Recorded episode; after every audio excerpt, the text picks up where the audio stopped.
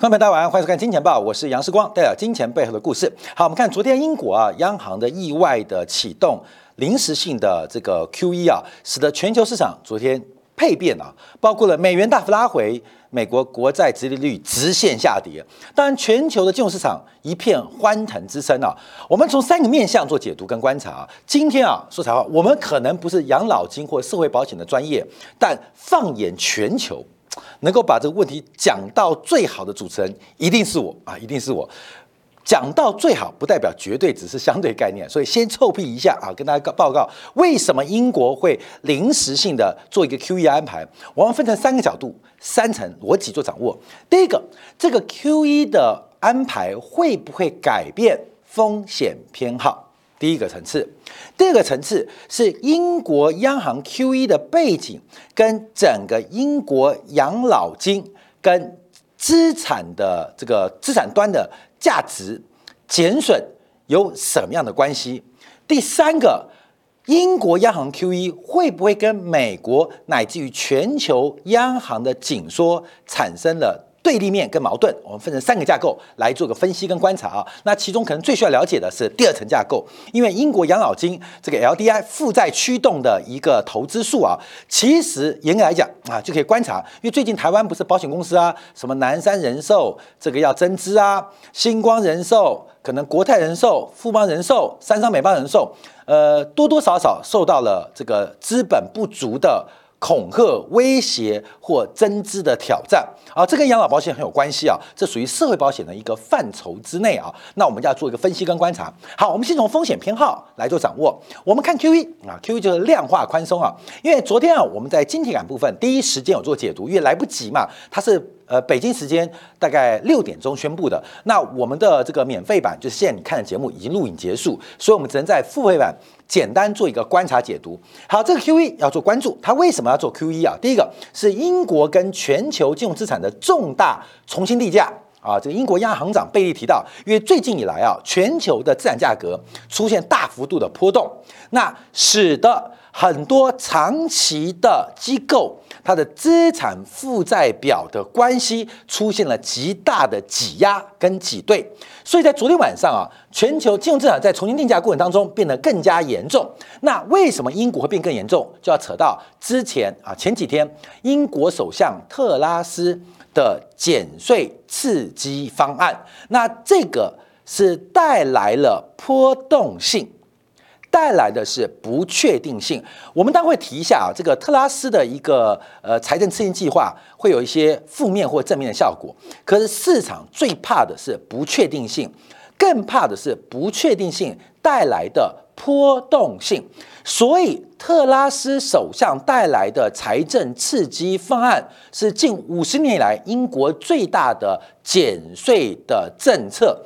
那带来的不确定性有好评。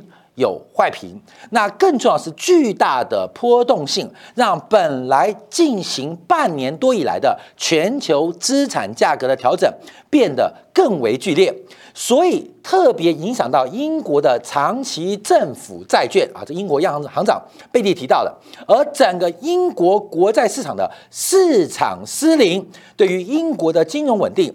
构成了风险啊，构成风险，市场失灵啊，这个市场机制出现了严重的问题，所以英国央行不得已不得已启动了一个临时性的安排，从九月二十八号。昨天开始到十月十四号啊，这个有十三个交易日，在维持半个月时间了，将会临时购买长期的英国政府债券，而且无限量按需要来购债，以恢复市场秩序。所以这个动作没有上限，这个 QE 没有上限。只有时间的限制，就是有十三个交易日，大概为期半个月。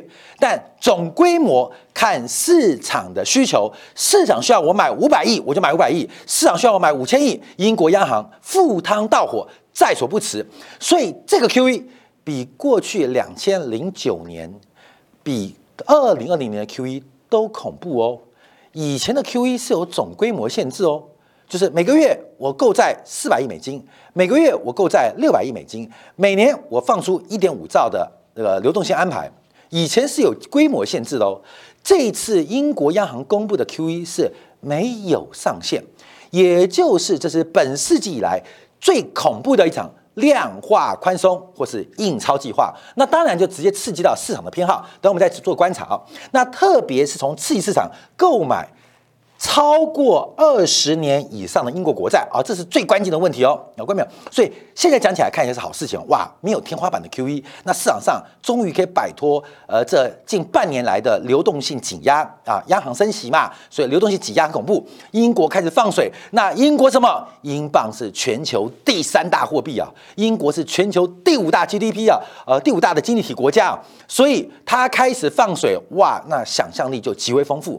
但我要特别观察。他买的是超长天期的国债，为什么啊？为什么？那会发生什么事情啊？发生什么事情？好，所以这个开始做观察啊。所以我们看到，呃，英国央行也同时宣布啊，它原来开始的 QT 不改变，那要启动一个 QE 啊。我昨天在今天敢提到，就是有时候男人会犯全天下男人犯的错嘛。那怎么办呢？要检讨嘛。印了太多钞票之后，让市场到处充满荷尔蒙的味道啊！对，要收回啊。但在收回之前，让我再玩一次啊！各位懂啊？这是英国央行的做法，就是渣男的逻辑啊！让我再玩一次！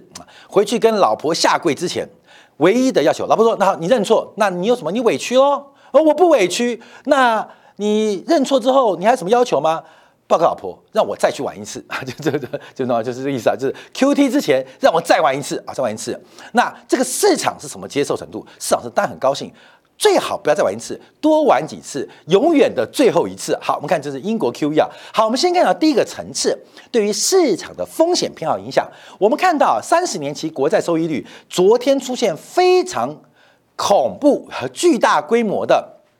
逼空啊，逼空，殖利率从昨天晚下午的呃百分之五点一五，大幅度的下下跌啊，掉了一点二五个百分点，来到了百分之三点八九一啊。这个后面有包括看价格，等我们看价格，我们看十年期国债收益率，你看这个价格暴冲啊，因为期货一般是。保证金或杠杆交易，在瞬间涨了大概七个 percent 到八个 percent。我讲的是国债价格。假如你用十倍或是二十倍，因为国债波动小嘛，杠杆可能更大。昨天。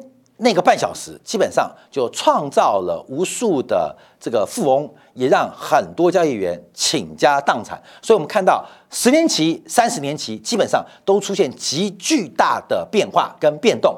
好，但我们用十年期为例，我们拆解了一些事件，因为啊，英国国债收益率在昨天晚上六点钟公布临时性 QE 之前。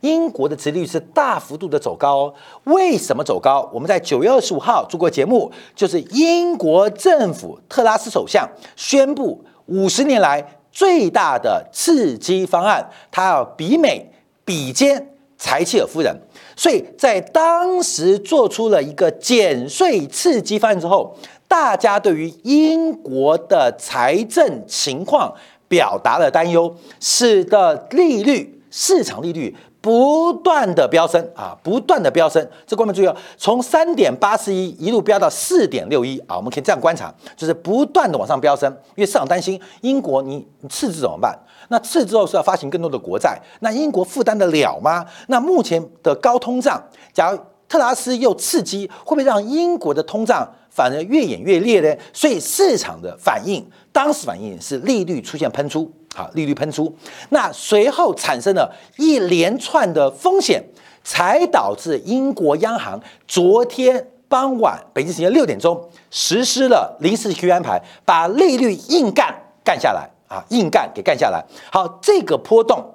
这个转折就非常非常重要了，因为现在在股市跌升的过程当中，这个直利率的一个压回，让市场的风险偏好走高。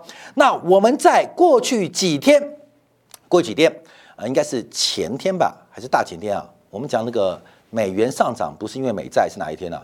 今天礼拜四嘛，我们是礼拜一吗？啊，礼拜二嘛。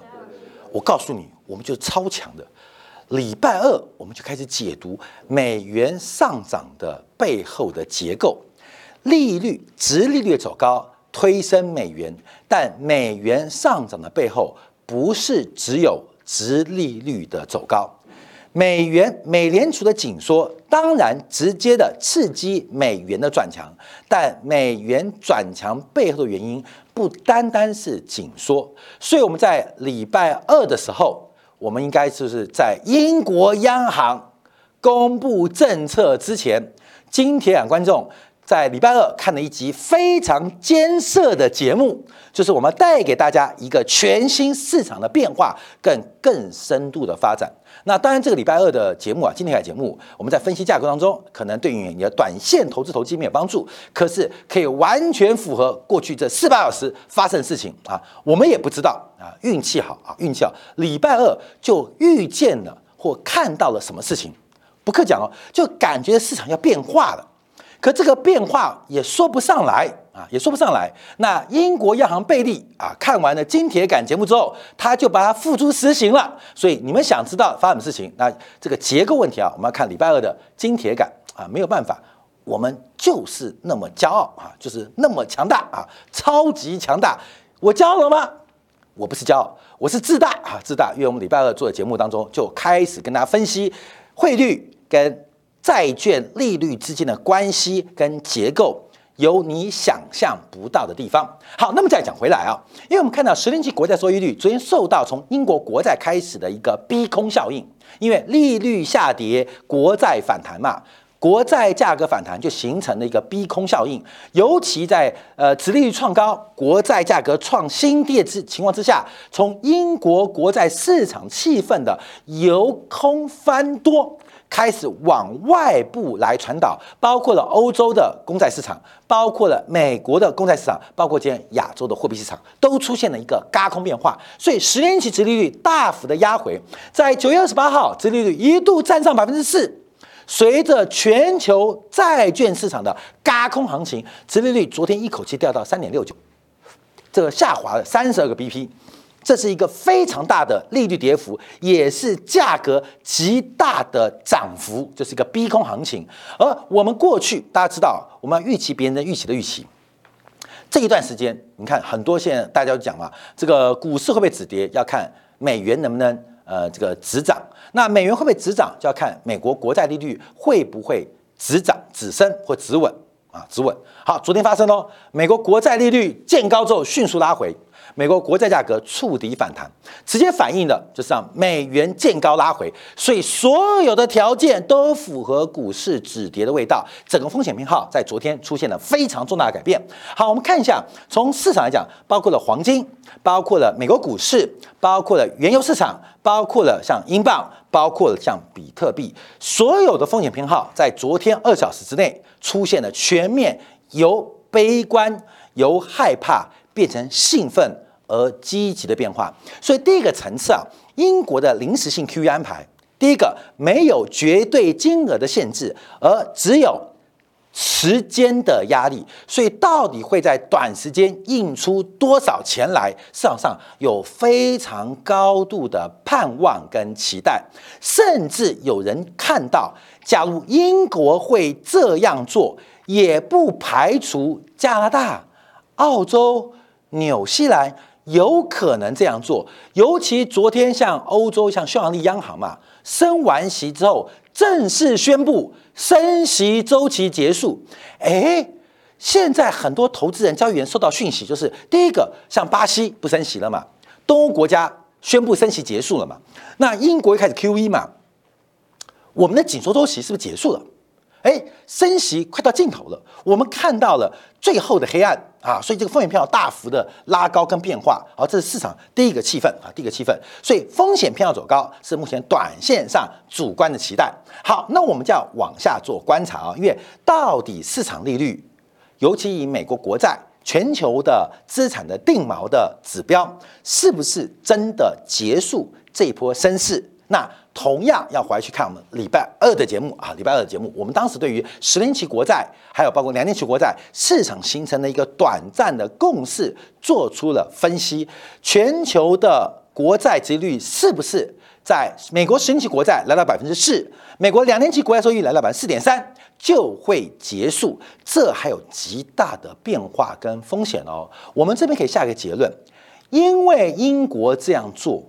所以我们前天做的不确定假设，现在可以确定下来，也就是美国十年期国债收益率高点不会止于百分之四。这就是我们等下第三个啊结构要讨论到美联储被队友出卖，最后对市场的冲击。好，我们现在回来观察啊，到底英国怎么了？因为这个不是英国的问题哦，这反映于全球问题。英国碰到的问题跟今天像台湾地区，今天为什么这些保险公司出现了资不抵债、被迫要增资的压力啊？被迫增压力。从整个会计的准则是 IFRS 十七号公报的压力，可除了会计准则的影响之外，还有什么样因素？我们先来看一下，在这个《经济学人》杂志啊，在今天啊所透呃所呃做的一个专题的报告。啊，直接翻成啊，就是就二十八号嘛，昨天英国经济学人做了一个报道，他认为首相特拉斯在上任的头几个月、头几周，为了增加自己的声誉，增加了利息成本，释放了更高通胀，使得经济成长更难实现。英国经济学人杂志，这是全球西方最重要的财经的这个媒体啊，直接对于特拉斯给出了一个非常非常恶劣的评价。新政府已经利弊啊，已经利弊啊，已经利弊啊，基本上为什么？因为新的减减税政策啊，基本上它是损害增长而非促进成长。怎么解读呢？因为市场利率的飙升，市场利率的飙升引发整个英国市场流动性的枯竭跟波动性的放大，而英镑的贬值啊，这个是经济学人。公布的杂志，因为经济学写这篇杂志的时候，应该这个英国央行呃还没有宣布要购债嘛。写文章嘛，在它发行啊，那英镑贬值导致进口通胀加剧，侵蚀了实质收入。而英国央行原先的大幅加息，更会加大政府的负担，并损害贷款者。另外，增长必须有稳定的政策架构，政府大规模的减税，恐怕永远无法回收成本。那更重要是，对于财政政策鲁莽，针对谁？针对保守党。因为过去保守党对于财政健全，后面要做到左派政党跟右派政党哦。工党是左派，保守党是右派。美国共和党是右派，民主党左派。那右派政党像保守党，它主要是相信市场，相信市场，这个相信市场。而左派的政党通常需要人为干预。我们再简单讲右派，右派相信自然力量。左派相信人定胜天，哦，所以人定胜天，所以为什么左派会支持同性恋？在右派的保守主义逻辑，这是不可不可持续的嘛？因为假如每个人都是同性，人类的生命就不可能延续嘛，所以自然力量会把这些同性恋给消灭掉啊，这是右派的逻辑哦。而左派逻辑尊重每一个人权权利，那政府要干嘛？政府就给予你应该有的权利，我不管自然力量，我们相信人定胜天啊！讲讲什么呃，逃利羊啊，逃利猪啊，逃利人啊，那有什么关系嘛？只要有爱就好，爱是最人类最特别的一个潜质啊！好，这是左右问题啊，那讲远了，右派基本上。是尊重市场，所以对于财政健全或财政净率，或是小政府非常坚持。而整个整个柴契尔夫人当时的供给学派改革，就是把政府的力量开始从很多的生产要素给释放，包括了国有企业的民营化。所以后来很多人恨柴契尔嘛，因为很多国有的呃矿场啊，国有的矿坑那些。矿工都失业了嘛，所以这个也很多让国有工人下岗了嘛。所以柴契尔夫人她是保守党，那保守党基本上是长期对于财政健全是执着，而这一次特拉斯的做法，它不像保守党，更像是左派政府。所以我们可以看到，它叫什么？它叫红细胞。看到没有？现在美国最害怕的就是事情哦，这个地球上有非常多的红细胞，一边打着反华，算了。一边打着反共的称号，但事实上都在执执行一个极左派的政策。所以特拉斯现在最恐怖。为什么《经济学人》杂杂志要严重的批判他？因为理论上，经济学人跟保守党关系是比较密切。为什么批判他？因为从他的所作所为，一般死老百姓是看不懂的。哦。可《经济学人》照马克思讲法，这是西方金融贵族的喉舌。他们看到问题，特拉斯一边喊反共，可他做的所有事情都是极左的做法，而这种左派做法，我们给它一个名叫“红细胞”。红细胞现在在整个西方世界最怕就是红细胞，而特拉斯基本上他不是红细胞，他已是红政策，这是经济学特别反对的。我们看一下背景，因为英国的经济啊。长期来讲，已经连续大概十五年时间，生产力是相对低迷。我们从长期的趋势看，目前现况发展，其实英国的工资已经十年实质工资是不涨的。所以，那主要原因就是生产力是非常非常的停滞。那另外观察，从整个英国经济的就业环境，你可以看到，目前整个劳动力的投入也是不足的。劳动力投资不足，企业的资本投资不足。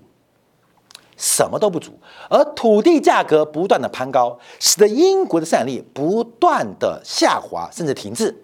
那这时候，英国又选择脱欧，放弃了跟欧洲共同市场的重要枢纽角色，所以所有做的一切都对英国经济不利。那没有办法，民粹嘛，看到没有？就是民粹嘛，就是民粹啊，就是民粹。哎，我跟他报告哦，这次这次特拉斯他不是超反北京了吗？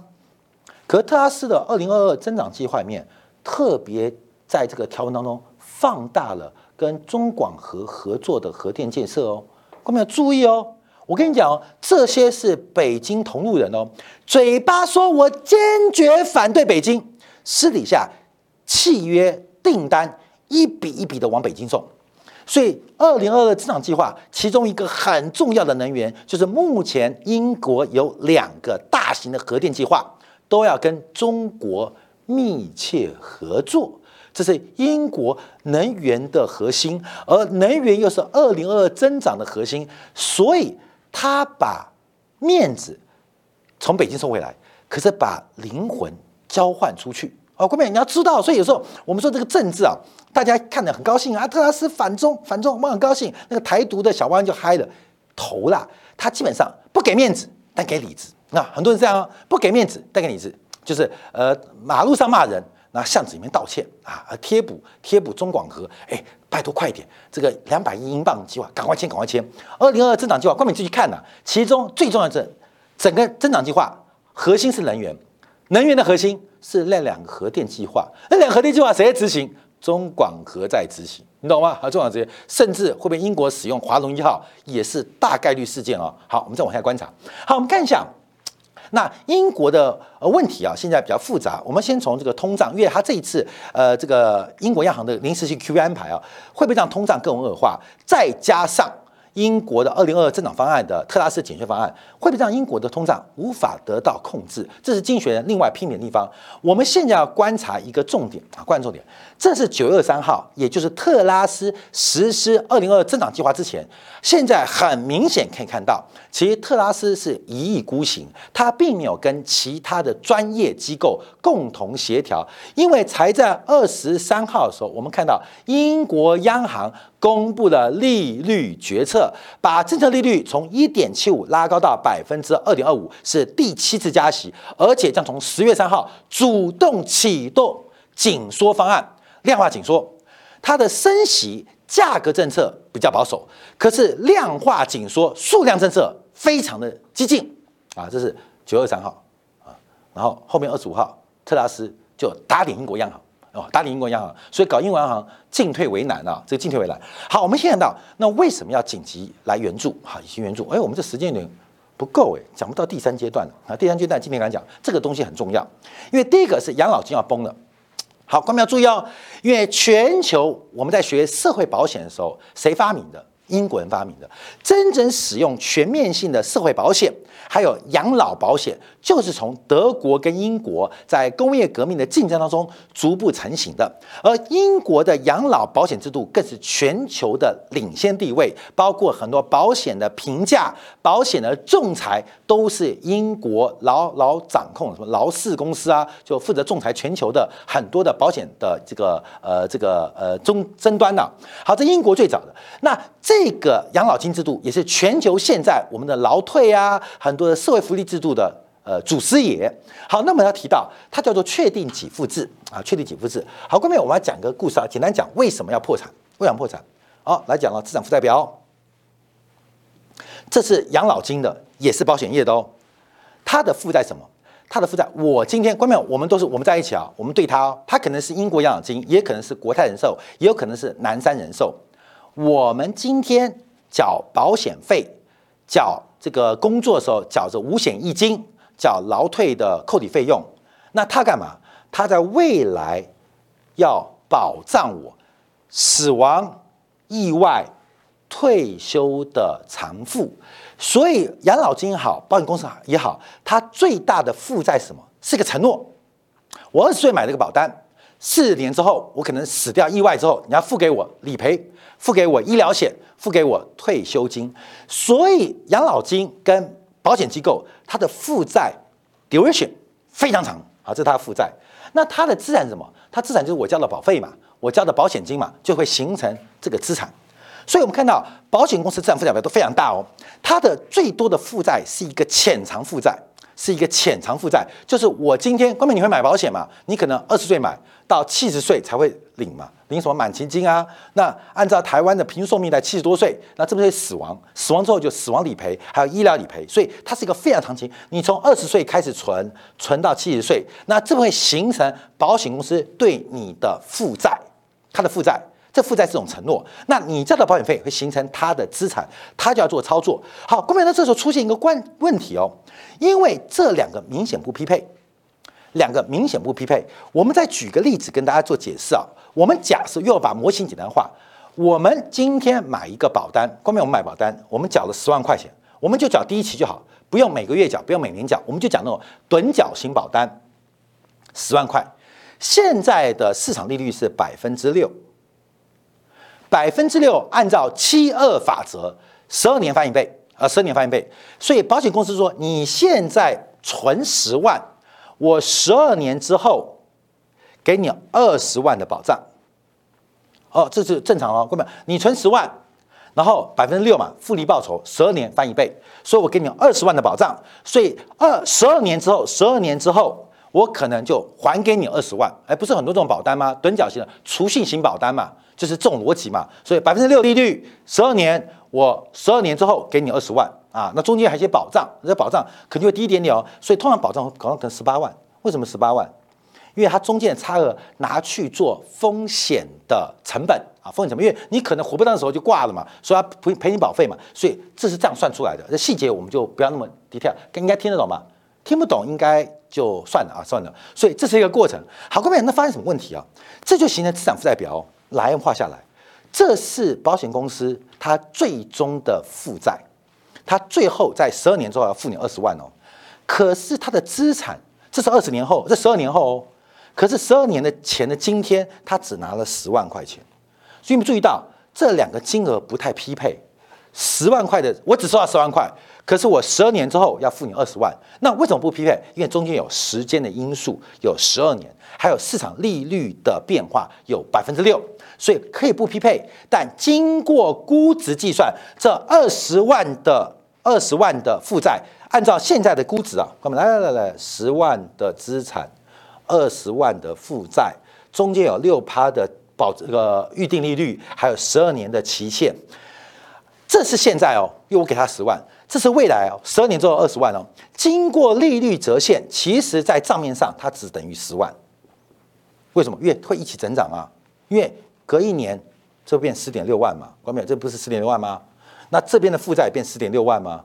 那经过十二年。不断的沉积之后，就会变成二十万的资产，刚好对应二十万的负债嘛，一定发生这时间的关系哦，时间关系哦。可观众注意到哦，资产负债表、资产端跟负债端，它的期限不匹配，一个是现在的，一个是未来的。我们常讲啊，保险公司养老金有三个叫利差损、费差损、死差损嘛，啊，费费用我们先不管。那死也不管，因为生死核表死的呃年纪有政府的官方单位公布国民国民的生死表啊，那就是利利利利利利利利率利率。因为我们现在不变什么，这个不会变，因为我缴十万块，这个承诺不会变，十二年不会变，所有变数在这边，因为百分之六会变，百分之六变什么？变在资产端，因为你不知道这十二年时间市场的报酬率会多少。所以，我们来看一下为什么英国的养老金要崩了？为什么要崩了？我们再把历史拉长，因为可能在负债端这边，它是四十年的承诺。你一出社会，我们不就要缴社会保险吗？全世界都一样嘛。那六十岁退休嘛，你要二十五岁开始工作就开始缴保险，缴缴缴缴四十年，六十五岁退休就是四十年的承诺。四十年之后，四十年之后，那这边就开始从第一年开始收，是一加二加三啊，这一一个个个慢慢加上来，所以出现不匹配的发展。那在利率下跌的过程当中，利率下跌，价格会走高，所以负债的成本会走高。可是资产的价格也会跟着走高，可是负债上涨的速度，因为它时间 duration 久期越长的，对利率越敏感，它上涨的速度会高过资产速度，越资产你找不到四十年资产来匹配了。没有嘛，所以你就变成用十年、十年、十年投资四个十年，八年、八年、八年、八年、八年投资五个八年来做匹配。所以猜什么事情？当利率下滑的时候，资产负债表的估值同步走高，可是负债估值明显快过资产的估值，怎么办？所以保险公司就开始买股票，保险公司就开始买些比较相对于债券激进点投资啊，ETF 啦、公司债啊、可转债啊。衍生性商品啊，利率交换啊，汇率交换，为什么？因为要弥补利率走低，负债端的膨胀，资产端必须有更激进的手段来进行进行弥补。所以他们有几个错配，一个是期限错配，一个是收益率的错配，负债成本跟资产报酬率的错配。所以其实进这个东西很辛苦。好，现在什么？现在利率走高，利率走高。好，各位哦，注意哦。利率走高，duration 越长的跌越快，所以负债跌的速度极为惊人。保险公司不是爽歪了吗？养老金不是爽歪了吗？为什么？因为负债下跌的速度比资产下跌速度来得快，理论上是一个非常快乐跟幸福的时刻。可是因为可是因为虽然负债端下降快，但这是隐藏负债，这是估值逻辑。可是你手上现有的短期资产已经劣化，已经烂掉，甚至在很多利率交换、很多交换商品当中会出现，因为资产价格交过快，包括你杠杆建立不当，出现了保证金不足的压力，被迫开始停损或。被迫贱卖很多资产来弥补你的杠杆或弥补你的保证金啊，观众讲到这边啊，因为我们讲养老金更细，你不要以为我讲很难了，我已经讲最简单了，我已经把它简化成千门之一啊，让了解。所以变成因为养老金跟保险事业，他们的资产跟负债期限不配不匹配，而期限带来的利率不匹配。杠杆不匹配，使得出现非常巨大的结构风险。所以，为什么英国央行紧急救市？因为现在不是养老金的资产端的压力，而是资产端变现的通道出现了市场失灵，想卖卖不掉，整个市场没有买家。好，这个这个第一个重点。好，第二个重点我们来看，第二个是英国的底层资产受到利率大幅走高，叫做。再融资的风险，reflex，reflex，reflex，finance 啊，这个呃再融资风险正在快速攀高，而这些升息跟紧缩的过程当中，因为这一次加息过快，在市场目前只针对估值做出反应，可是再融资的风险极为巨大。我们举住房市场为例啊，因为事实上，呃，目前呃英国人啊，这个英国的房贷市场啊。他们这个选择用浮动利率的，呃，利率走高，大家都固定下来嘛，仍然大概还有百分之二十多吧，我记得还有百分之二十多了，应该百哦百分之二十六，有百分之二十六，百分之二十六是浮动利率哦，这批也很惨哦，因为利率从百分之二变百分之六嘛，另外还有百分之七十四的人是固定利率，可是这固定率也不是三十年固定哦，有的是两年固定或五年固定，有约莫三分之一的人明年要呃到期重做。那他们也属于半浮动利率，也就是英国的房地产的贷款户，到明年，从今年到明年，有超过三分之一，接近二分之一，将面临利息支出暴增的结果。那直接非常有可能戳破英国房地产高估的价格。所以有短期原因，养老金跟社会保险即将破产啊，资不抵债。或是这个资不抵债是流动性兑付的关系，另外一个是整个从存量市场当中也面临到极限时压力。不要再跟我讲估值，也不要跟我讲市盈率，也不要跟我讲风险偏好了，已经活不下去，因为现金流已经快速的来影响到。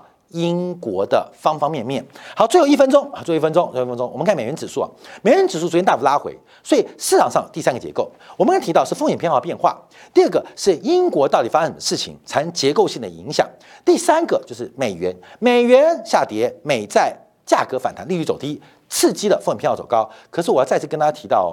美元大幅走低，美元大幅走低，但昨天美联储的官员在大幅走低的过程当中，仍然是极为鹰派，这形成了另外一个国界矛盾，也就是英美之中出现了内部矛盾，政策非常不协调。俄罗斯的陆军说要撤，俄罗斯的空军说要打，俄罗斯的海军还在睡，俄罗斯的火箭军还在笑，这概念吗？那俄乌战争打成这样就变变这样。现在整个西方的货币政策就像是俄罗斯的部队一样，有人在攻，有人在退，有人在笑，有人在睡。这个变化又给今年的市场跟明年变化产生极大的不确定性。感谢大家今天收看。稍后我们在精感部分，我们要进一步延伸，从标普的报告当中，其实市场啊慢慢开始反映过去半年。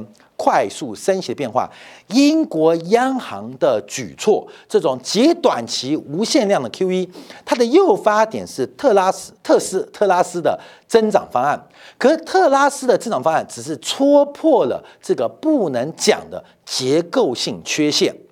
特拉斯捅了马蜂窝，英国央行现在急得擦屁股。可这马蜂窝不是走英国有哦。